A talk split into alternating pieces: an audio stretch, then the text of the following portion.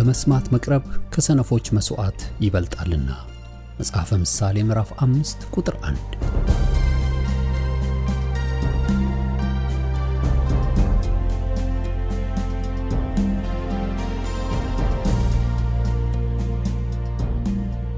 ይህን የእውነትና የሕይወት ድምፅ አገልግሎትን ለማድመጥ መቅረቦ ብልህነት ነው።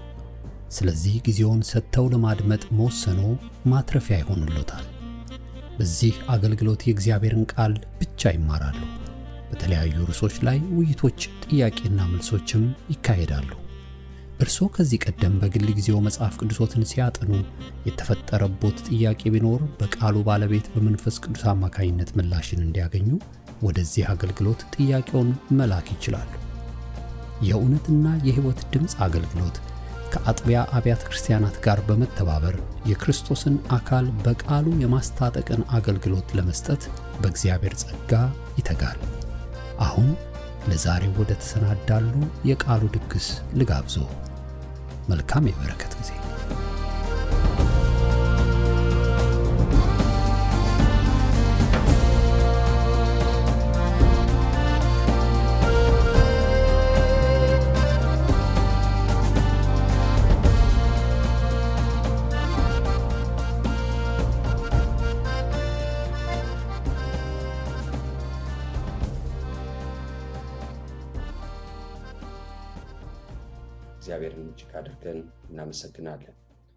ስለ መዘጋጀት ነው የምናገረው።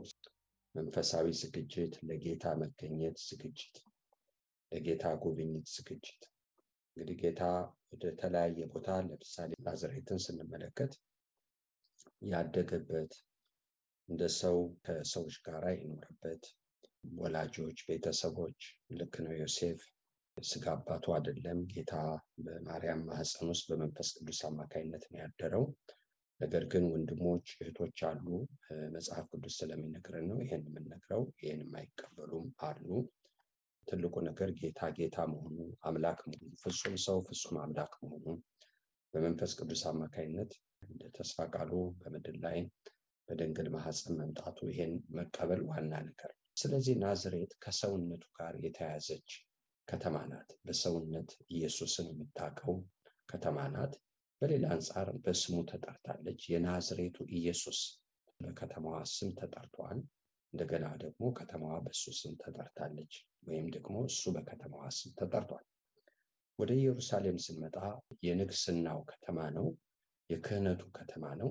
እንደገና ደግሞ በሕዝቅኤል መጽሐፍ ምዕራፍ 44 ቁጥር ሁለት እንደሚናገረን መቅደሱ ተዘግቶ ይኖራል ለምን እግዚአብሔር ገብቶበታል ብሎ መጽሐፍ ቅዱስ ይናገራል። የመለኮቱ ፍጹም አምላክነቱ ፍጹም ሰውነት ፍጹም አምላክነቱ የተገለጠበት የሚገለጥበትም ከተማ ነው። ስለዚህ ነው ወደ አደገበቱ ሰፈር ወደ ናዝሬት መጣ። መጽሐፍን ሰጥቶት መጽሐፍን ከፈተ። ኢሳያስ 61ን አነበበ። በዛ ቦታ ላይ ወደ ዓለም የሚመጣው መሲህ እሱ እንደሆነ ገልጧል። ነገር ግን ከተማዋ ዝግጁ አልነበረችም። ስላልተዘጋጀች ለመሲሁ መገኘት ለመሲሁ መገለጥ ወገኖች ለእሱ ጉብኝት ማለት ይቻላል ለጉብኝቱ ለመገለጡ ዝግጁ ስላልነበረች ተላልፈዋል። ልክ ነው። ወደ ምኩራብ ነው የገባው። ወደ ምኩራብ ሲገባ ሁልጊዜ የሚያውቀው ያደገበቱ ጩኸት አለ። ጩኸቱ ምንድን ነው? አዳኛችን ሆይ ቶሎና፣ መሲሁ ቶሎና፣ ቶሎና አድነን፣ ናና አድነን፣ ሆሻዕና ሆሻዕና። እነዚህ ጩኸቶች ያደገባቸው ወገኖች ጩኸቶች ናቸው። ይሰማቸዋል። አዎ ግን ይህን እየሰማ ያለ ሰዓቱ ተገለጠ አልተገለጠም። እየሰማ አድጓል። ምኩራብ በሄደ ቁጥር የሚሰማው አድነን አድነን የሚለውን ናና አድነን። ምክንያቱም እስራኤል በዛን ጊዜ በቀንበር ስር ነው ያለችው። ሮማውያኖች ገዢዎች ናቸው። ግፍ አለ። ልክ አዳኙ በጣም በጥማት በረሃብ በለቅሶ የሚጠበቅበት ጊዜ ነው። ነገር ግን ይሄ ጥማት ይሄ ረሃብ ደግሞ ጥሩ ሆኖ ሳለ የእሱን ጉብኝት እሱ ራሱን በሚገልጥበት መንገድ ሳይሆን እነሱ እሱን በሚጠብቁበት መንገድ አልተገጣጠመም። ጌታ ራሱን ለእነሱ የሚገልጥበት መንገድ፣ እነሱ ደግሞ መሲህ ይመጣል ብለው የሚጠብቁበት መንገድ ሁለቱ አልተገናኘም። እነሱ የጠበቁት የስጋ መዳን፣ እሱ ደግሞ የመጣው ደግሞ ከመንፈሳዊ ተጽዕኖ ከጨለማው ስልጣን ኃጢአት ከሚባለው ሰውን ለዚህ ውርደት አሕዛብም ይሁን አይሁድም ይሁን ሁለቱንም ውድቀት ላይ የጣለውን ስሩን ዋናውን ዋናውን ነገር እሱም ዲያብሎስን፣ ሌላው ደግሞ ኃጢአት። እነዚህም ሁለቱን መርታት ነው የፈለገው። በዚህ በኩል መምጣትና ድል መንሳት ነው የፈለገው። ስለዚህ ሰው እግዚአብሔርን የጠበቀበት መንገድ እና ጌታ ወደ ሰው የመጣበት መንገድ አልተገናኝም ወገኖች። በሌላ አንጻር ግን ይህም ሆኖ እሱ ወደ ገባበት ቦታ ላይ ዝም ብሎ አልገባም። ለምሳሌ ሉቃስ ምዕራፍ 10 ቁጥር 38 ስንመለከት ወደ አንዲት መንደር ገባ ይላል። ወደ አንዲት መንደር ስትገባ ማርታ የተባለች ሴት በቤቷ ተቀበለችው ብሎ መጽሐፍ ቅዱስ ይናገራል። የገባው ወደ ከተማው ነው። ነገር ግን ማርታ የምትባል ሴት በቤቷ ተቀበለችው። ወደ እሷ ቤት እንዲመጣ እንደተቀበለችው መጽሐፍ ቅዱስ ይናገራል። ልክ ነው ወገኖች፣ ወይ ትልቅ ነገር ነው። እሱን ይህን ጌታ ዝና ወደ ምድር ሁሉ ስለወጣ በቤቷ ለመቀበል እድሉን ማግኘቷ በጣም ትልቅ ነገር ነው። ይኸው በመጽሐፍ ቅዱስ ደግሞ ሕይወታችንን ለመመርመር ትልቅ ምክንያት ናት። እቺ ሴት ወደ ቤቷ ተቀበለችው። እግዚአብሔርን እጅግ አድርገን እናመሰግናለን። ቤቷ ገብተዋል። በቤት በገባበት ቦታ በተደጋጋሚ እዛ ቤት ላይ ደግሞ ደግሞ ከመርገጡ የተነሳ ወደ ትልቅ መገለጥ ያ ቤት ደርሷል። ያ ቤት የደረሰበት ትልቅ መገለጥ ትንሣኤና ሕይወት እሱ እንደሆነ በሞት ላይ ስልጣን እንዳለው ትንሣኤም ሕይወት እሱ እንደሆነ ይሄም መገለጥ የምናገኘው በዚህ በገባበት ቦታ ነው። እያንዳንዱ የገባበት ቦታ ሁሉ በመጽሐፍ ቅዱስ ውስጥ አይነተኛ የሆኑ ወደ ዓለም የመጣው ታዳጊ እሱ እንደሆነ ፍጹም አምላክ እንደሆነ ፍጹም ሰው እንደሆነ ፍጹም ታዳጊ እንደሆነ ከአብ ዘንድ የተላከ እንደሆነ እነዚህ ሁሉ የተገለጡባቸው ነገሮች ገባ ገባ ገባ የሚባልበት ቦታ ነው። ልክ ነው። አንዳንዶቹ ወደ ቤታቸው አስገብተውታል፣ ወደ ልባቸው ግን አላስገቡትም። ወደ ልባቸው ያላስገቡበት ምክንያት ዝግጁ አልነበሩ። በሌላ አንጻር ወገኖች ወይ ጌታ በሚያደርጋቸው የተደነቁ የተገረሙም ቢሆኑ ወገኖቼ ይሄ በጣም እሱን እንዲፈልጉ በቤታቸው እንዲስተናገድ እስኪለምኑት ድረስ ቢያደርሳቸውም ነገር ግን ወገኖች ወይ እሱ ዓለምን መጎብኘት የመጣበት የመጣበት ጸጋ ጋር ሰው አልተዘጋጀም። እህቶችና ወንድሞቼ ይህን ልናቅ በጣም የምንጸልይ በጣም የምንጾም ከኃጢአት የራቅ ወገኖች ወይ ሰዎች ልንሆን እንችላለን። ነገር ግን ወገኖች ወይ ከኃጢአት መራቅ ወደ እግዚአብሔር ሰው ቀርቦ ከኃጢአቱ ሲገላገል ብዙ ጊዜ አይፈጅም። ምክንያቱም ኃጢአታችን ብንናዘዝ ይቅር ሊለን ከአመፃ ሁሉ ሊያመንሳል የታመንና ጻድቅ ነው። ነገር ግን ወገኖች ሆይ እግዚአብሔር እኔና እናንተን በሚጎበኝበት መንገድ ከአማኙ ጋር ከፍጹሙ ሰው ጋር ከጻድቁ ሰው ጋር እግዚአብሔርን ከሚፈራው ሰው ጋር እግዚአብሔርን ከጠበቀው ካለቀሰው ሰው ጋር የመገናኛው መንገድ ግን ከባድ ስለዚህ ነው መጽሐፍ ሀሳቤ እንደ ሀሳባችሁ መንገዴ እንደ መንገዳችሁ አይደለም ይላል። ይሄ ለክፉ ሰዎች ብቻ አይደለም ወገኖች፣ ለጻድቃንም ጭምር ለጻድቃንም እግዚአብሔርን ለሚፈልጉ ለሚጾሙ፣ ለሚጸልዩም ሰዎች እግዚአብሔርን እጅግ አድርገን እናመሰግናለን። እግዚአብሔር የሚመጣው በዚህ በኩል እኛ ደግሞ እግዚአብሔርን የምንጠብቀው በዚህ በኩል። ስለዚህ እህቶችና ወንድሞቼ ለጉብኝቱ ያልተመቸን ሰዎች እንሆናለን። ብዙዎቻችን አልተጎበኘንም አይደለም፣ ተጎብኝተናል። ነገር ግን ወገኖቼ ወይ ጉብኝቱ ሳይደርሰን ታልፈናል። እህቶቼና ወንድሞቼ ጉብኝቱ ሳይደርሰን ታልፈናል። አዎ እህቶቼና ወንድሞቼ ብዙዎቹ ከተማ ገብተዋል። ብዙዎቹ መንደሮች ገብተዋል። ብዙዎቹ ቤቶች ውስጥ ገብተዋል። ወገኖቼ ብዙዎቹ ተጠቅመዋል፣ አልተጠቀሙም፣ አልተጎበኙ፣ በሰዓቱ ተጎብኝተዋል። መጀመሪያ የዛቤሎንና የንፍታሌምን ምድር አቃለለ። በጨለማ ለሚሄድ ህዝብ ብርሃን ወጣለት ተብሏል። ለምሳሌ ቅፍርናሆም የተባለችውን መንደር ስንመለከት ወገኖቼ ስድስቱ ሐዋርያት ከዛች ከተማ ሲወጡ ከተማዋ ግን በጌታ አላመነች፣ በጌታ አልተጎበኘች። ደጋግሞ ጎብኝቷታል ያችን ከተማ። አዎ እንዲያውም በገሊላ ባደረገው የወንጌል አገልግሎት መናኸሪያው እሷ ናት ማለት ይቻላል። ነገር ግን ከተማዋ አልተጎበኘች። ካለመጎብኘቷ የተነሳ ወዮልሽ ኮራዚን፣ ወዮልሽ ቤተሳይዳ፣ በአንቺ የተደረገው ታምራት እና ድንቅ በሶዶም እና በጎመራ ተደርጎ ቢሆን ከብዙ ጊዜ በፊት ወድቀው ንስሐ በገቡ ነበር ብሎ መጽሐፍ ቅዱስ ይናገራል። ይቺ ከተማ ብዙ ጊዜ ይህን ሁሉ ሆኖ መጎብኘቷን አውቃ ነበር፣ አላወቀች።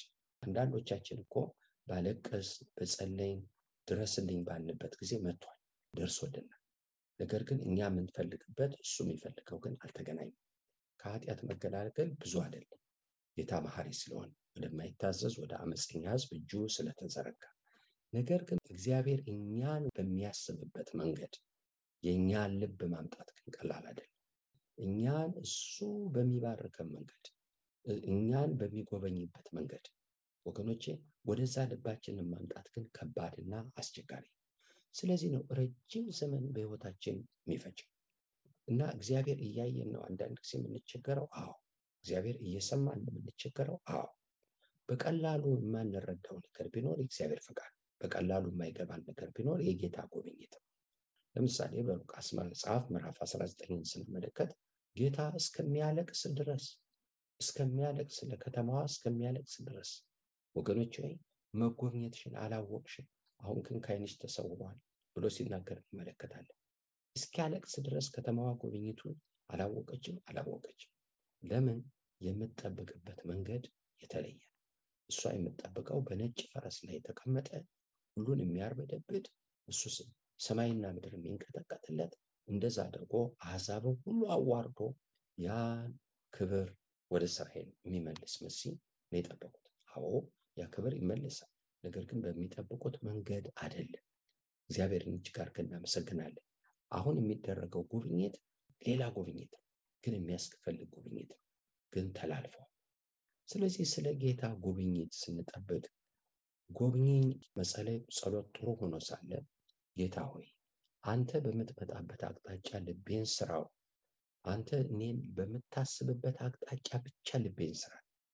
ጨካኝ አድርገኝ። አንተ እኔም በምትገናኝበት እኔ አንተን በምገናኝበት በኩል ልቤን ስራው።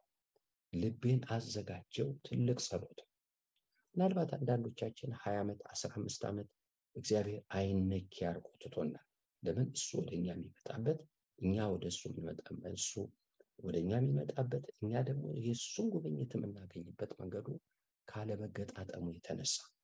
ይሄ በጣም ከባድ ነገር ለምሳሌ ያዕቆብን ወደ አጎቱ ቤት ሲሄድ ልጄ አባተ ባርኳ በጠመዝማዛ መንገድ ብትሄድ ግን አሁን እዚህ ተቀመጥ ግድ የለም ባለህበት እባርካል ቁጭ በል ብሎ ቢለው ያዕቆብ ብቁ አይደለም። ወገኖቼ ይህን ለማድረግ ብቁ አይደለም። ስለዚህ አሁን እሱ ብቁ የሆነበት ሀብት ቢሰጠው ሚስት ቢሰጠው በሚሄድበት ቦታ እግዚአብሔር ከሱ ጋር ቢሆን ለዚህ ነው አሁን ልቡ የተዘጋጀው ልቡ የተጠማው በዚህ እግዚአብሔርን በትልቁ እየለመነው ያለው በዚህ ትልቅ መገለጥ ውስጥ ገብቶ ከእግዚአብሔር ጋር ስለት ያቆመው በዚህ ነው ነገር ግን ከሀያ ዓመት በኋላ እና ከሀያ ዓመት በፊት የነበረው ጸሎት አይገናኝም።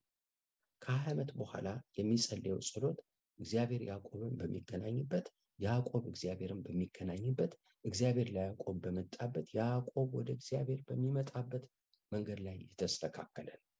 በተስተካከለው ሰዓት ጊዜ ልብ ወገኖች ያዕቆብ ሲገኝ ስሙም ተቀይሯል ህይወቱም ተቀይሯል ነገሮች ሁሉ ተቀይረዋል።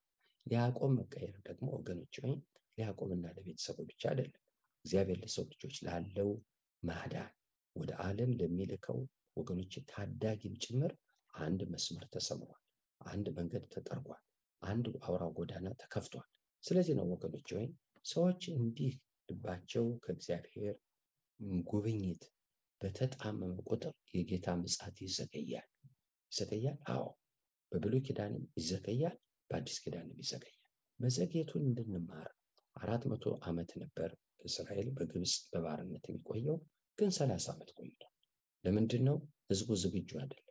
እግዚአብሔር ጉብኝት ዝግጁ አልነበረም። ወገኖች ከወጡ በኋላ እንኳን የታየባቸው ድካም ትልቅ ትምህርት ነው። ስለዚህ ወገኖች እኔና እናንተ የጌታን ምጽት አፋጥኖት የሚለን አዎ ወንጌል በመስበክ ነው። ወንጌልን ምክንያቱም ይህ ፍጥረት ወንጌል ለሀሳብ ሁሉ ይሰበካል ያን ጊዜ ፍጻሜ ይሆናል ብሎ ጌታ ተናግሯል። አንዱ ወንጌልን በመስበክ ሁለተኛው ነገር ደግሞ ወገኖች ወይ እግዚአብሔር እኛን በሚገናኝበት አቅጣጫ የልብ መሰራት ነው። ስለዚህ ነው አንዳንድ ጊዜ ወገኖች ወይ እግዚአብሔር በተረዳ ነው በኩል አይደለም የሚመጣው። ወገኖቼ ከራሳችን በወጣንበት በኩል ነው የሚመጣው። ሰው ከራሱ በወጣበት አቅጣጫ ብቻ ነው ጌታን የሚገናኝ። በተረዳ ነው ብቻ አይደለም። እግዚአብሔር እንዲያውም በተረዳ ነው አይመጣም ማለት ነው። በዚህ በኩል ነው ብለን እኛ ስሌት በሰራንበት በኩል አይደለም ጌታን የምናየው። ከራሳችን በወጣንበት በኩል ነው ስለዚህ መልእክቴ ምንድን ነው ለጌታ ጉብኝት መዘጋጀት ለእግዚአብሔር ጉብኝት መዘጋጀት። ብዙ ሰዎች እኮ ለዚህ ጉብኝት ካለመዘጋጀታቸው የተነሳ ከጸሎታቸውም ጋር ተጣልተዋል። ለምሳሌ ካህኑ ዘካርያስን ስንመለከት እግዚአብሔር እሱን የሚጎበኝበት ገና ጎበዝ ሳለ አይደለም፣ በራሱ ጊዜ ነው በእግዚአብሔር ወደ ዘካርያስ መምጣት የፈለገው። የማይቻል ነገር የሚቻል አድርጎ እግዚአብሔር ጸሎትን የሚሰማ በሰዓቱ ደግሞ ጸሎትን የሚመልስ አምላክ ሆኖ ነው ለካህኑ ለዘካርያስ መገለጥ የፈለገው። ሁለተኛ ነገር ደግሞ የጨለማ ዘመን ነው። አንዳንዶቹ እግዚአብሔር ጸሎትን የሚሰማ ይህን ጸሎታቸውን ሰምቶ እንደ ተስፋ ቃሉ የሚያደርግ ያልመሰላቸው እንዲህ አይነቱ ነገር እግዚአብሔር ከእስራኤል ጋር ጸሎትን የሚሰማበት ጸሎትን ሰምቶ የሚመጣበት ዘመን ያለፈ ያረጀ አድርገው የሚቆጥሩ ሰዎች አሉ። ስለዚህ ወደ መቅደስ ሂደው ስርዓትን መፈጸም እንጂ ከዛ ያለፈ እግዚአብሔር ጸሎትን ሰምቶ ይገለጥልናል የሚለው ነገር የተዳፈነበት ዘመን ስለዚህ አንዳንዶቹ ወደ ሰዱቃውያንም ሄደዋል። ሰዱቃውያን ጸሎት የለም፣ አዎ ስርዓት ያደርጋሉ፣ ነገር ግን መንፈስን አያምኑም፣ መልአክንም አያምኑም፣ ሙታን ትንሣኤንም ሁሉ እስኪ ክዱር ድረስ የደረሱ ከዛው ከካህናት ክፍሎችም አሉ። ግን ካህናት ናቸው፣ በመቅደስ ያገለግላሉ። ሙታን ትንሣኤ ግን አያምኑ፣ የሙሴን መጽሐፍ አያምኑም ማለት ነው። ግን አገልጋይ ናቸው፣ ግን ካህናት ናቸው። ስለዚህ እግዚአብሔር አለው ሊል ነው የፈለገው ለካህኑ ለዘካርያስ አለው። ይሄ ቤትም የጸሎት ቤትም ጸሎት ይሰማል። በዚህ ቦታ አሁንም እግዚአብሔር ያያል አለ። እናንተ ናችሁ የሌላችሁት፣ እኔ አለው። ጆሮዬ አለ፣ ዓይኔ አለ፣ እናንተ ግን የላችሁ ማለት ነው የፈለገው። ይህን ካህን በዚህ መልኩ ስምዖን ጌታን ሉቃስ ምዕራፍ ሁለት በአካል ማርያም እና ዮሴፍ ይዘውት ሲመጡ አይቷል። በመንፈስ ቅዱስ ተረድቶ አይቷል። አሁን ደግሞ ካህኑ ዘካርያስ ገና ሳይወለድ ኢየሱስን ወደ ዓለም የሚመጣው መሲህ ከመምጣቱ በፊት ሊያውቅ የፈለገው ጆሮቼ ይሰማሉ፣ ዓይኖቼ ያሉ፣ ይህም ቤት በዓይኔ ውስጥ ነው። ጸሎታችሁ ደግሞ ወደ ጆሮዬ ደርሷል። ዓይኖቼ በዚህ ቦታ ይመለከታሉ፣ አለሁ፣ አውቃለሁ፣ አያለሁ ሌላው ነው ስለዚህ ወገኖቼ ወደ መቅደስ ሲመጣ ካህኑ ዘካርያስ በሉቃስ ወንጌል ምዕራፍ አንድ ለጌታ መገኘት ዝግጁ አልነበረም። ብዙ ሰዎች ጸሎት ይጸልያሉ፣ አምልኮ ያመልካሉ፣ ያገለግላሉ። ለጌታ መገኘት ግን ወገኖች ሆይ የነቁ ወይም ኮንሸስ የሆኑ አይደሉም። ስለዚህ ወገኖች ሆይ አገልግሎታቸው፣ ጸሎታቸው ልማድ ወገኖች፣ እንዲያውም እርካታው የጌታ መገኘት ሳይሆን ጸሎቱ እንባ ያለው በጣም ጸሎቱ ከተባረኩ ሸክማቸው ከቀለላቸው ይሄ ደስታቸው ትክክል ነው። ይህም ከጌታ አይደለም ማለት አይደለም። ነገር ግን ለመገኘቱ ንቁ አይደሉም። ለጌታ መገኘት የነቃን አይደለንም። ለእሱ መገኘት ደግሞ ዝግጁ አይደለንም ማለት የነቃን አይደለን። መጥቶ ቢያየንም አይገባንም። በመካከላችን ብንመላለስም አንረዳውም። በዛን ጊዜ የነበሩ ሰዎች ብቻ አይደለም። አሁንስ ወገኖች ወይም አንረዳውም። የኤማውስ ሰዎች እኮ አልተረዱትም። እህቶችና ወንድሞች አልተረዱትም፣ አላወቁትም። ወደ ሰዎች ቤት ገብቷል፣ አላወቁም። ወደ ምኩራባቸው ገብቷል፣ አላወቁም። ወደ ከተማቸው ገብቷል፣ አላወቁም። ያላወቁት ክፎች ብቻ አይደሉም፣ ጻድቃነን የሚሉ ንጽህናም ያላቸው እነዚህም ሰዎች ተላልፈዋል። ለምን? ጥሩ ሆነው ሳለ ለእሱ መገኘት ግን የነቁ አልነበሩ። የነቃችሁ ናችሁ። አሁን ወገኖች ወይ ስንጸልይ ጌታ ያየናል። ለኃጢአት አዎ በኃጢአት ብሰራ ጌታ ያየኛል እንደምንል ሁሉ ስንጸልይም እኮ ጌታ ያየኛል፣ ጌታ ይሰማኛል። ጌታ እኮ አሁን በጌታ ፊት ነኝ። ይሄ እኮ ለጉብኝቱ እኮ የነቃ ለመገኘቱ የነቃ ማንነት ከሌለን ልማድ ነው ያለ ልማድ ነው ያለ። ነገር ግን ለዚህ የነቃ ነገር ካለን ግን በእውነት እንነካለን። በእውነት ጌታ ይነካናል። ብዙ ነገር ባይገባንም ነገር ግን ያ ሰዓት የተለየ እንደሆነ እግዚአብሔር እንዳለበት ከመለኮት ጋር ያሳለፍነው ሰዓት እንደሆነ በደንብ አድርጎ ይገባናል። እንዲህ ደግሞ ሲገባን የሚቀረው ነገር በሱ መግ ጉብኝት የተነካንበት ነገር የዘላለም የአንድ ቀን አይደለም፣ የሁለት ቀን አይደለም፣ የሁል ጊዜ ነው። ከኛ ጋር ተጣብቆ የሚቀር በህይወታችን ወገኖች ወይ ዘላለማዊ ለውጥን የሚያመጣ ነው። ስሙ ለዘላለም ብሩክ ወገኖች፣ ለሰው ሁሉ የሚተርፍ ነው። ስለዚህ ደግሞ ወደ ማርታ ቤት ገባ። ብዙ ችግሮች ያሳልፈዋል። ያልዓዛር መታመም፣ መሞት፣ መበስበስ፣ ከዛ በኋላ መነሳት። ነገር ግን ለዛ ቤት የቀረውን ነገር እንመልከት። ከማርያም እግሩ ስር መቀመጥ፣ ቃሏን መስማት፣ ለዛም ደግሞ ምክንያት ጌታ የተናገረው ቃል እሷ መልካሙን ነገር መርጣለች፣ ከእሷ አይወሰድም። እነዚህ ሁሉ የምንማርባቸው ቃላቶች አልፈዋል። ነገር ግን ከዛ በላይ ጌታ ተገልጧል።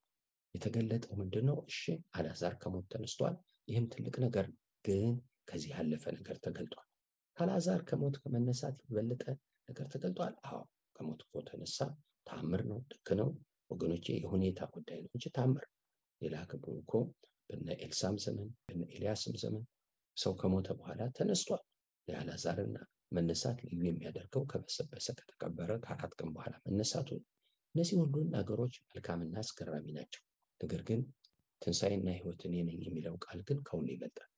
ይህ ቃል የተገለጠው በዛ ቤት ነገር ግን ይህን ቃል ይህንን መገለጥ ለዛ ቤት ለመተው ለመጽሐፍ ቅዱስ ለመተው ለአካሉ ለመተው ለዚህ ዓለም ይህን መልእክት ለመተው ግን ብዙ ጊዜ በዛ ቤት ላይ ፈጅቷል። ለምን? ለጉብኝቱ ሬዲ አልነበሩ፣ ብቁ አልነበሩ፣ የነቁ አልነበሩ፣ አልገባቸው። ማርታ ኢየሱስን ከሰውኛ ከሰውኛ አላሳለፈችው።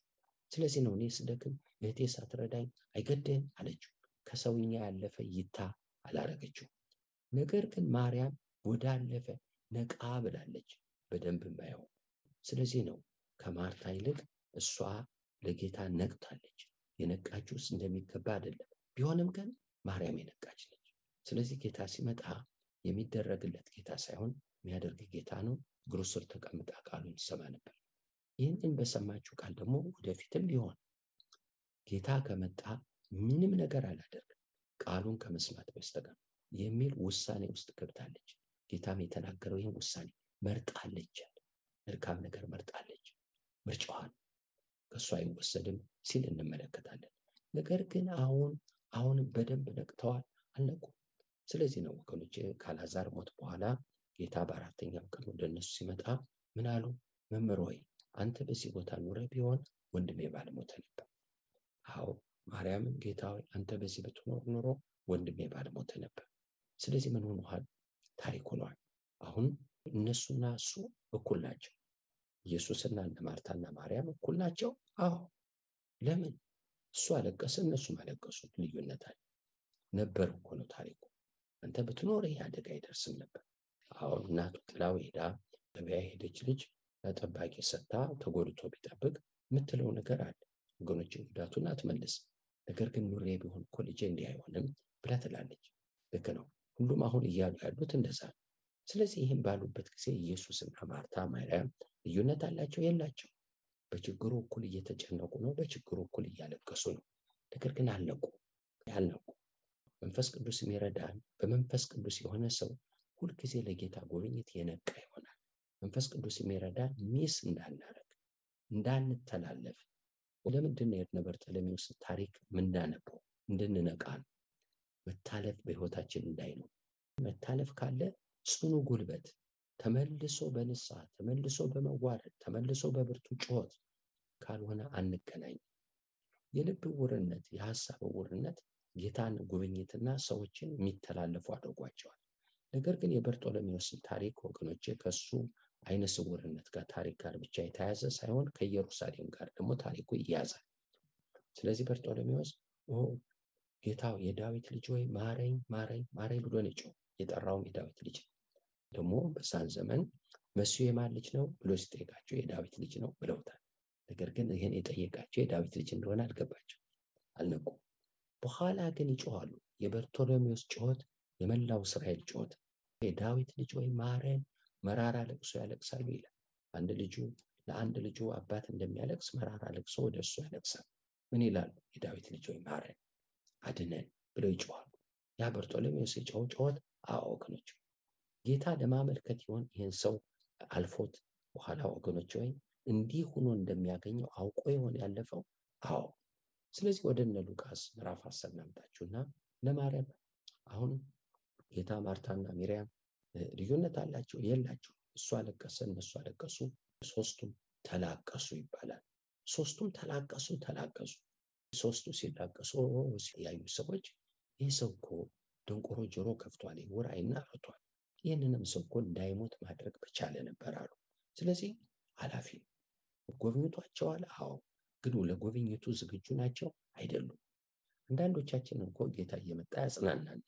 ካጽናናን በኋላ ግን ወደ ማዳኑ ለመድረስ ግን ዝግጁ ሳንሆን እንቀራለን። ስለዚህ ተመልሶ ደግሞ ካልጎበኘ ይሄዳል ይመጣል ማለት አይደለም። መሄድና የሚመጣ ጌታ አይደለም። ነገር ግን ይገለጣል። በገባን ብቻ ሳይሆን ደግሞም ደግሞም ደግሞም በተለያየ መንገድ ለህይወታችን ይገለጣል። ይሄ እሱ አሰራር ካልተገለጠልን በስተቀር በዛው እንቀራለን። ስለዚህ ሲላቀሱ ሲያዩ ያሉት ይሄ እንዳይሆን ማድረግ እኮ በቻለ ነበር፣ ያሳዝናል ብለው አለፉ። ነገር ግን የታደረጋችሁት ብሎ ጠየቅ የታደረጋችሁት ብሎ ሲጠይቅ ዋሻውን አመለከቱ። ጌታ አሁን እኮ አራተኛ ቀኑ እዛ ሄደን አይደለም ማልቀስ ያለብን፣ እዚሁ ነው ማልቀስ ያለብን። ወደዛ መጠጋት አያስፈልግም ብለው አሉ። ወደዛ ሲቀርብ ይሸታል አሉት። እንግዲህ እሱ ሲሄድ ደግሞ ብዙዎች ተከትለው መጥተዋል። ድንጋዩን አንሱ ያላቸው እነማን እንደሆን ወይ ደቀ መዛሙርቶችን ወይ እነሱን ሰዎች እንደሆን አናውቅም። ነገር ግን ሰዎች ታዘዋል። ድንጋዩን አንሱ፣ የመቃብሩን ድንጋይ ዋሻውን እንዲከፍቱት አዟቸዋል። ይህን ካደረገ በኋላ በታላቅ ጩኸት አልዓዛርን ጠርቶ ወጥቷል። አሁን ታላቅ መደነቅ መጣ፣ ዓይን መከፈት መጣ። አሁንም ቢሆን ወገኖች ሆይ ለዚህ ጉብኝት ነቅተዋል፣ ገና ናቸው። ከተዘጋጀንበት ውጪ ለእግዚአብሔር ጉብኝት ምቹ ነገር የለንም። መንፈስ ቅዱስ እኛን ካዘጋጀበት ዓይናችን ከተከፈተበት ውጪ አንችልም፣ አናውቀውም። ግን አለ አለ ግን ለጉብኝቱ መጎብኘት ማለት ጌታ ለእኛ ብሎ ለመጣበት ነገር ያን ለመቀበል ከዛ ጋር ለመነካካት የበቃ ነገር አለን የለም። ዛሬ ብዙ ነገር የምንቸገረው እግዚአብሔር ባለበት ነው። አዎ ወገኖች ሆይ እግዚአብሔር ጸሎታችን የሚመልሰው የሚያደርግልን ከህይወት አኳያ ከህይወት ውጭ ዝም ብሎ ለምሳሌ ተመልከቱ፣ በቤታቸው የሚያስፈልጋቸው ነገር እንዳይኖር ተደርገው ያደጉ ልጆች የሚያስፈልጋቸው ለሚያስፈልጋቸው ነገር እንደማይቸገሩ እንዳያስቡ ለሚያስፈልጋቸው እንዳያስቡ ለሚያስፈልጋቸው እንዳይቸገሩ ይሄን ግድ እንዳይላቸው ሆነ ያደጉ ልጆች ወገኖች ሆይ ምን ይመስላሉ? በሚያስፈልጋቸው ነገር እየተቸገሩ ሲያገኙ እየተደሰቱ እግዚአብሔርን እያመሰገሩ የሚኖሩት ሁለቱ ትልቅ ልዩነት አላቸው። ስለዚህ እግዚአብሔር ግን የሚመጣው በዚህ በሁለተኛው ነው።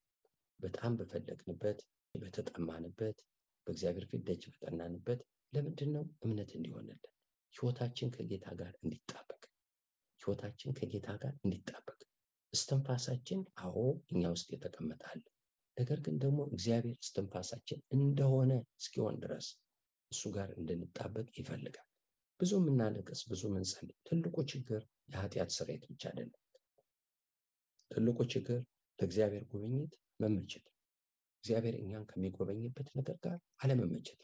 አንዳንድ ጊዜ ሊሰጠን በዚህ በኩል ስጦታው ሊሰጠን ሲመጣ ኖ እኔ የጠበኩት በዚህ በኩል ስለዚህ ዝግጁ አይደለም።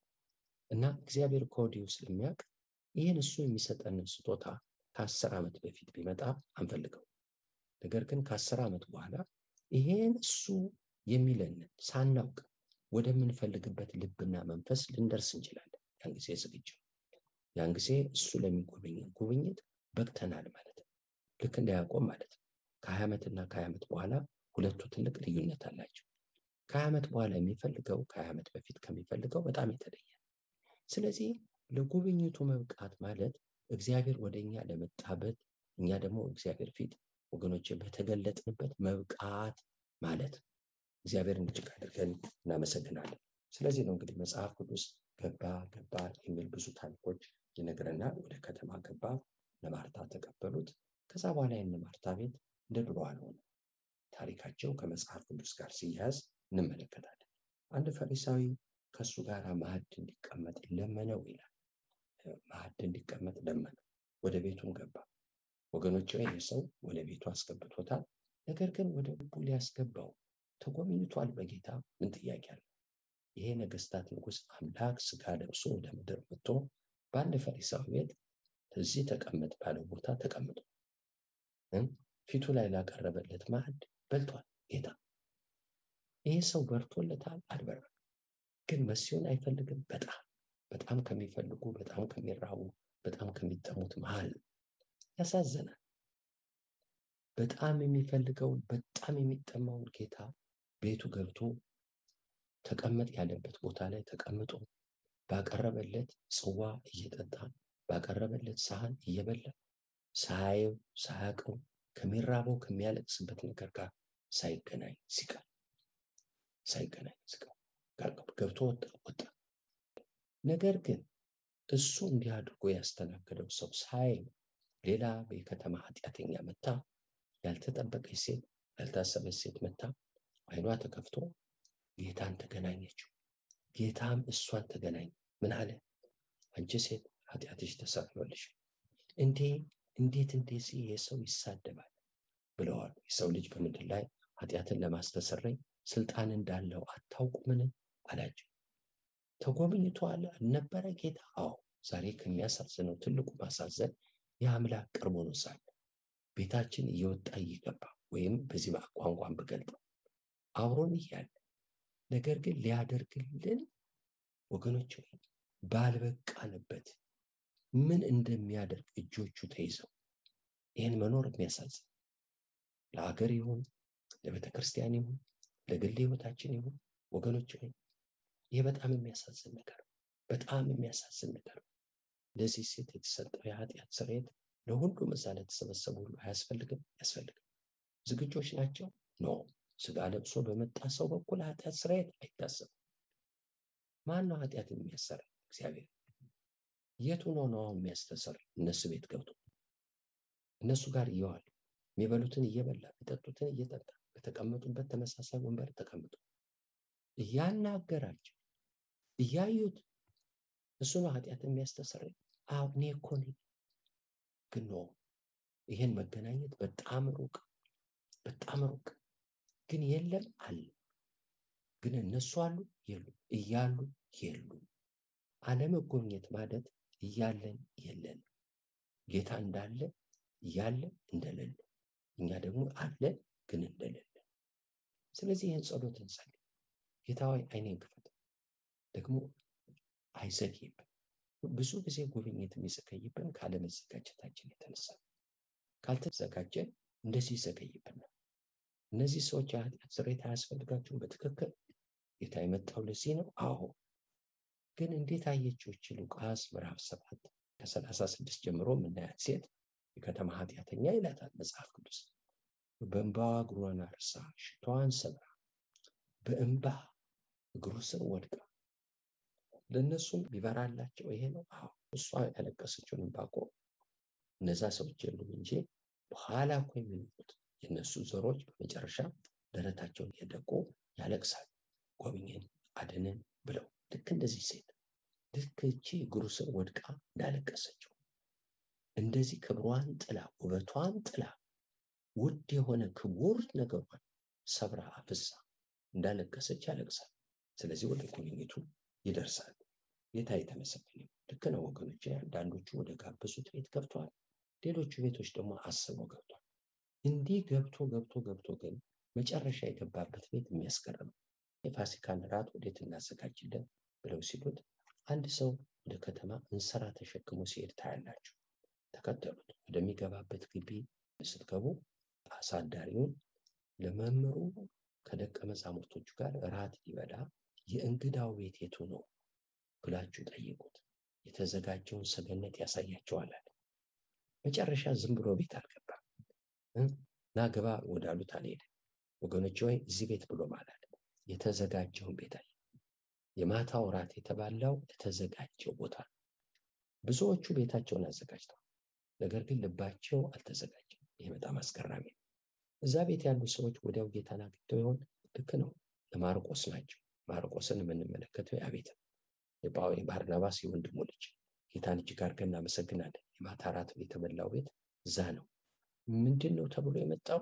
የተዘጋጀ ሰገነት የት ነው ብለው ሲጠይቁት ይሄው ብሎ ሰገነቱን አሳያቸው። ከደቀ መዛሙርቶቹ ጋር ወደዛ ቤት ገባ የማታውን ራት በላ። በዛ ደቀ መዛሙርቶችን የመጨረሻውን ስንብት አደረገ። ዛሬ ስለ የሚፈስ የአዲስ ኪዳን ደሜ ነው። ስለ ብዙዎች ኃጢአት የሚቆረሰው የአዲስ ኪዳን ስጋዬ ነው ብሎ ያለውን የጌታ ራት ስርዓት የምናደርግበት መሰረት የጣለው እዛ ቤት ነው። የመጨረሻ ብዙ ቦታዎች ገብቷል። ለምሳሌ ማርቆስ ምዕራፍ ሶስትን ስንመለከት ወደ ምኩራብ ገባ ይላል ከዛ እጁ የሰለለችበት ሰው አየ ፈሪሳውያን ደግሞ የፈውስ አይፈውስ እንደሆነ ያዩት ነበር ነገር ግን በሰንበት መልካም ማድረግ ተፈቅዷል አልተፈቀደም አላቸው ይህም ብላቴና ፈወሰው ትልቅ ጥልና ክርክር ሆነ በየገባበት ቦታ ሁሉ ገብቷል እዛ ቤታቸው። አዎ ግን ጥልና ክርክር ሆነ። እንዲያውም ይላል ማርቆስ ምዕራፍ ሶስት ከቁጥር አንድ ጀምሮ ከሄሮዶስ ቤት ጋር ሆነው እንዴት እንደሚያጠፉት ተማከሩ። በመጎብኘት ፋንታ ለምን አልጎበኛቸውም? ጎብኝቷል። ብቆች ነበሩ? ኖ እንዲያውም ወገኖቼ ከመብቃት ይልቅ ክፋት ነበር። ብቁ አልነበሩ። ለእኔና ለእናንተም ዛሬ ይሄ ነው። አዎ በተለይ ለጉብኝቱ ካልነቃን የነቃን ሰዎች ካልሆን አንጠነቀቅም። ጌታ እንደሚያይን ጌታ እንደሚሰማን ሁልጊዜ በጠራነው ሁሉ ቅርብ እንደሆነ ከኛ ጋር እንደሚኖር የነቃ መንፈስ ካለን እንዴት እንደምንጸልይም እንጠነቀቃለን። ይሄ መንፈስ ከሌለን ፕሮግራም ብቻ ነው ያለው። ስለዚህ ጸሎትም ይደክማል፣ ጾምም ይደክማል። አንዳንድ ጊዜ ለጸሎት ተንበርክኮም ተኝቶ መጨረሳል። ነገር ግን እንዳለ ብናውቅስ ወገኖችን በቤታችሁ ሰው ሲኖርና ብቻችሁን ስትሆኑ ሁለቱ እኩል አይደለም። ሰው ሲያያችሁና ሰው ከሰው አይን ስትሰወሩ ሁለቱ እኩል አይደለም። ምን ይመስላል? እንደሚያየን አብሮን እንዳለ የነቃ መንፈስ ቢኖረን ምን ይመስላል ህይወታችን? እንደ ዮሴፍ ከኃጢአት ይሸሽ፣ እንደ ኤልሳ ደግሞ ወገኖች ሆይ በሚሰማው በሚያዩ ነገር የተረጋጋ በቃ የእግዚአብሔር አይኖች በእኔ ላይ ናቸው ብሎ የተረጋጋ የማይሞቀው የማይበርደው የሚሰማው የሚያየው ነገር የማያስጨንቀው ስፍራውን የማያስለቅቀው ይህን ነው ምንሆን። እግዚአብሔርን እጅግ አድርገን እናመሰግናለን ወገኖች ወይ ስሙ ለዘላለም ብሩክ በሌላ አንጻር ደግሞ ወገኖቼ ማርቆስ ስድስት ምዕራፍ ሃምሳ አንድ ልክ ነው። የመጨረሻ የገባው መጨረሻ የገባው ወደ ተዘጋጀ ዛሬ እና እናንተ ተዘጋጅተናል፣ ዝግጁ ነን። መዘጋጀት ምን ማለት ነው? እግዚአብሔር ወደ እኛ በመጣበት አቅጣጫ ጌታን ለመገናኘት መብቃት ማለት ነው። ይሄ ነው። አዎ። ስለዚህ ጎብኘኝ ብቻውን እኮ በቂ አይደለም ወገኖች። የእስራኤል ሕዝብ እኮ ለቅሶ ጎብኘን ጎብኘን ጌታ መጥቷል። ለጎብኝቱ ብቁ ነበሩ አልነበሩ? ወደ ገባበት ቤት እንኳን ብቁ አይደሉም። ወደ ገባበት ገባበት ቤት እንኳን ያስገቡትም ብቁ አይደሉም። ያስገቡትም ሰዎች ብቁ አይደሉም። ብቁ ወዳጅ ናቸው የሚባሉትም በአንድ ጊዜ ወደዛ መረዳት አልደረሱም። ረጅም ጊዜ ፈጅቶ ረጅም ጊዜያቶች፣ ረጅም መረዳቶች፣ ረጅም አስተምሮቶች እና ደግሞ ደቀ መዛሙርቶችን በታንኳ ሲሻገሩ ማዕበልና ነውጥ በሆነ ጊዜ ያው ጴጥሮስ ወደ አንተ እንድመጣ አዘዘኝ ብሎት ጴጥሮስ ላይ መራመድ ጀምሮ መጨረስ አቅቶት ይህንን ታሪክ እንመለከታለን። ማቴዎስ 14 ላይ ታሪኩ ተጽፏል። እናገረው ማርቆስ ምዕራፍ 6 ቁጥር 51 ላይ ነው። ከዛ በኋላ በዚህ ማዕበል መቶ ልክ ታንኳው ላይ ሲገባ ጸጥታ ሆነ። ሁሉ ነገር ጸጥ አለ። እግዚአብሔር የተመሰገነ። እንግዲህ እሱ ሲጎበኘን እንደዚህ ነው። ሁሉ ነገር ይገዛል። የማይገዛ ነገር የለም። ፍጥረት ሁሉ ይገዛል። ተውት የሰው ልብ ወገኖች፣ ፍጥረት ሁሉ ጌታ ሲመጣ በወይዘር መጎዳት ይመጣል። ከየት መጡ? በዓለም የአየር ጸባይ መባረክ እንጂ መጎዳት የሚባል የለም። ሕፃን ልጅ በእባብ ይጫወታል፣ የሚጎዳው ነገር የለም። ጌታ ሲመጣ የሚጎዳ ነገር የለም። ይህን ነው ሊያመለክታቸው የፈለገው። ብዙዎቻችን ለጌታ ጉብኝት የነቃን አይደለም። ጌታን እንጠራለን እንጂ ሰው በስሙ ሲጠራ አቤት እንላለን። ጌታስ በስሙ ሲጠራ አይም አይሰማም የለም አለ። ግን ንቁ አይደለን። ለመገኘቱ ንቁ አይደለን። ለጉብኝቱ ደግሞ የተዘጋጀን አይደለን። ስለዚህ ነው የሚዘገይ። ለዚህ ነው እንግዲህ ሉቃስ ምዕራፍ አንድ ላይ ካህኑ ዘካርያስም ጸሎት ተሰማ ብሎ ሲለው ዝግጁ አልነበር። ሚስት ኤልሳቤጥ ወንድ ልጅ ትወልድልሃለች፣ ዝግጁ አልነበር። እንዴት ይሆናል እኔ አርጅቻለሁ ወገኖች ወይ እና ሚስቴም አርጅታለች ብሎ አለው። የእግዚአብሔር ድምፅ ነው። ይህን ድምፅ ግን መቅደስ ውስጥ ሆኖ ጸሎት ቦታ ሆኖ ብዙ ነገሮችን የምንከላከለው ከጸሎት ውጭ ግን አይደለም፣ ከጸሎት ውስጥ ነው። ጸሎት ቦታ ሆኖ አይሆንም፣ አርጅቻለሁ፣ ሚስቴም አርጅታለች፣ ሊሆን አይችልም ብሎ እግዚአብሔር ሊከራከር ጀመረ። እሺ እስከሚሆን ድረስ ጊዜው አትናገርም ተብሎ ዱዳ ሆኖ ከመቅደስ ወጣ። ግን እግዚአብሔር የተናገረው አልቀረም። በኋላ ግን እህቶችና ወንድሞች ዮሐንስ ከተወለደ በኋላ አፉ ተከፈተ። አፉ ሲከፈት በመንፈስ ቅዱስ ተሞልቶ ይተነብይ ጀመር። የልጁንም መንገድ የመሲሁ መንገድ ጠራጊ እንደሆነ በፊቱ እንደሚሄድ ተነበየ፣ አመነ። ከዚህ ልጁ መምጣት በኋላ መሲሁ እግሩ በኮቴው በመንገድ እንደሆነ ገባው። አይኑ ሲከፈት ኦ ምን ይመስል ነበር! ይህ በመቅደስ ቢገባው ነው ምን ይነግራቸው ነበር? እስራኤል ሕዝብ ይህ miss በጣም በትልቁ miss አድርጓል። miss ያደረገው ምንድን ነው? እዛው መቅደስ ውስጥ ቢገባው ኑሮ ከውጭ ከመቅደስ የሚጠብቁትን ሰዎች በጸሎት የነበሩትን ሰዎች ሕዝቤ፣ የሀገሬ ሰዎች የምስራች መሲሁ በመንገድ ላይ ተዘጋጁ፣ ልብሳችሁን እጠቡ። አናገረኝ አናገረኝ ምልክት እንዲሆን ከአብራኬ ልጅ ይሰጠኛል። እኔ አሁን ዛሬ መውለድ እችላለሁ? አልችልም፣ አርጅቻለሁ። ግን ብሏል፣ አባት እሆናለሁ። ይህ ምልክት ይሆናችሁ፣ መንገድ ላይ ነው፣ እንዘጋጅ፣ ልብሳችን እንጠብ፣ ልባችን እንጠብ፣ ናሳ ብሎ ያውጅ ነበር። አላረገው አላረገው። ትልቅ ጉብኝት ነበር። አዎ ተላልፈዋል። ካህኑ ዘካርያስና ጌታ ልክ ነው፣ ተላልፈዋል። ያሳዝናል። ብዙዎቻችን አስገራሚ ጉብኝት ጊዜ አልፈናል፣ ግን አንድገም። ምክንያቱም እግዚአብሔር የትናንት አምላክ ብቻ አይደለም፣ የዛሬም ነው የነገም ነው። ጌታ ሆይ እየመረመር አልፌያለሁ። ካህኑ ዘካርያስ በትልቁ ለእስራኤል ሕዝብ ለራሱ ካህን ነው። የእሱ ጥፋት አገሩን ሁሉ ይጎዳል።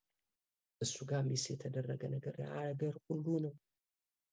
ትልቅ መተላለፍ አይኑ ቢከፈት እዛ መቅደስ ሃሌሉያ ብሎ ቢወጣ ውጭ ለሚጠብቁት ሰዎች ዱዳነቱን አልነበር የሚነግራቸው። የምስራች ንስሐ ግቡ፣ ተዘጋጁ። ልጁ አልነበረም ንስሐ ግቡ የሚለው በረሃ ላይ። አባቱ ይህን እድል መቅደስ ላይ አግኝቶት ነበር፣ ግን አባቱ መቅደስ ላይ miss አረገው። ልጁ ግን በረሃ ላይ ሰበከው። ንስሐ ግቡ እያለ በረሃ ላይ ይጮህ ጀመር። አባቶች miss አድርገዋል። አሁንም ወገኖች ቤተክርስቲያን በመጣንበት ዘመን ያለፈው ታልፎ በክብር እግዚአብሔር እኛን ለመጎብኘት የመጣንበትን አበላሽተን አንድገም። አሁን ንንቃ። አሁን ዝግጁ ነው። እግዚአብሔርን አንወስን። ጌታ ሆይ አልገባኝም። እኔን ልትጎበኝ በምትመጣበት አቅጣጫ ስራኝ፣ በቃ ስራኝ። ከሀያ ዓመት በኋላ የሚያደርገውን ዛሬ ያደርገው። ዘመናችን ከንቱ አይበላም። ልክ እንደ ካህኑ ዘካርያስ ተጎብኝቶ በውጭ ለሚጠብቁት ንስሐ ግቡ፣ በደጅ ነው፣ አይቼዋለሁ፣ እኔ ምልክት ነኝ ይል ነበር። ልክ ነው። እሱም ዱዳ ቢሆን የእስራኤል ሕዝብ ይሄ ልጅ ምን ይሆን ብለው ጠብቀውታል። መጥምቁ ዮሐንስ መንፈስ ቅዱስ አይናችን ይክፈት፣ የኔን ይክፈት፣ የሁላችንን ይክፈት፣ የቤተ ክርስቲያንን ይክፈት። ወደዚህ ያምጣል። ጌታ የተመሰገነ ጌታ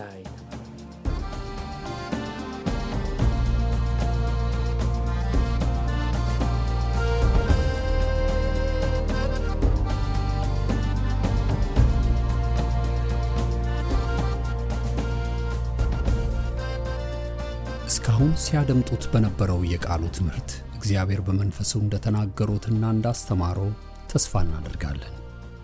ለእውነትና የሕይወት ድምፅ ማንኛውም መንፈሳዊ ጥያቄ ቢኖሩ ወይም የምክር እንዲሁም የጸሎትን አገልግሎት ቢፈልጉ ለአሜሪካን አገር 215 782 08 48 ለካናዳ ደግሞ 647 510 4919 በሚሉ ስልኮች ቢደውሉ ጌታ ጸጋውን እንዳበዛልን ልንረዳዎ ፈቃደኞች ነን። እግዚአብሔር ይባርኮ።